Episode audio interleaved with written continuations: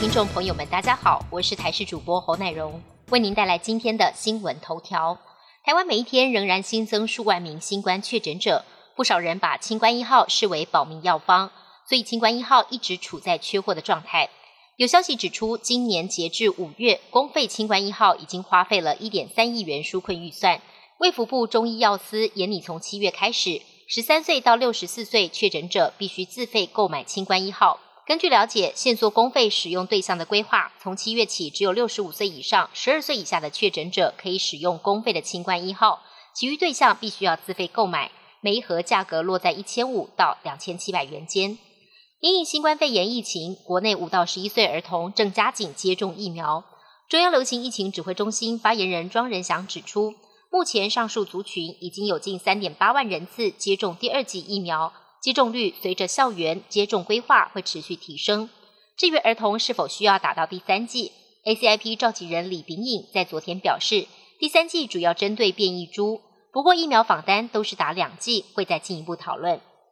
电价调涨引发关注，经济部长王美花昨天证实，台电已经研拟多项版本，将考虑燃料成本、中油与台电的财务压力、稳定物价等等因素，由电价审议委员会来决议。根据了解，目前版本有多项选择混搭，工业大户最少涨百分之八，也有百分之十以上的方案。不过小商家不调整，并且排除内需服务业，如卖场、百货、电影院等等。住宅则仅调千度以上的豪宅。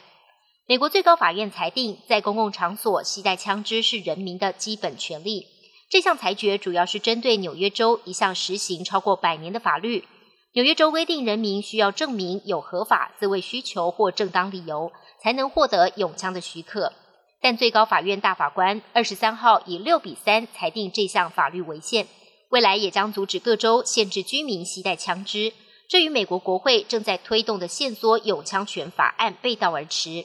纽约州长侯可形容这是黑暗的一天。美国总统拜登也感到失望，并痛批这项裁决违背常识。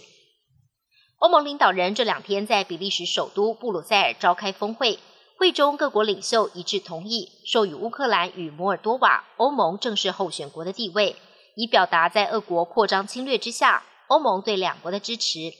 乌克兰总统泽伦斯基表示，这是历史性的一刻，也是乌克兰的胜利。不过，这只是候选国的地位，乌克兰跟摩尔多瓦要成为欧盟的会员国，恐怕得花上超过十年的时间，可说是一条漫漫长路。南非深陷缺水的危机，由于常年的干旱，加上当地政府管理不当，自来水管又相当的老旧，频频漏水，导致水资源严重不足。南边海港城市伊丽莎白港已经有部分社区断水，民众得提着水桶去社区配水站排队取水。估计两周之后，整座城市的自来水供应都会中断，近百万居民无水可用。断水危机步步进逼，但短期间内却不会出现足以缓解情况的及时雨。极端气候之下，如何善用仅有的水资源，也成了当地人的最大课题。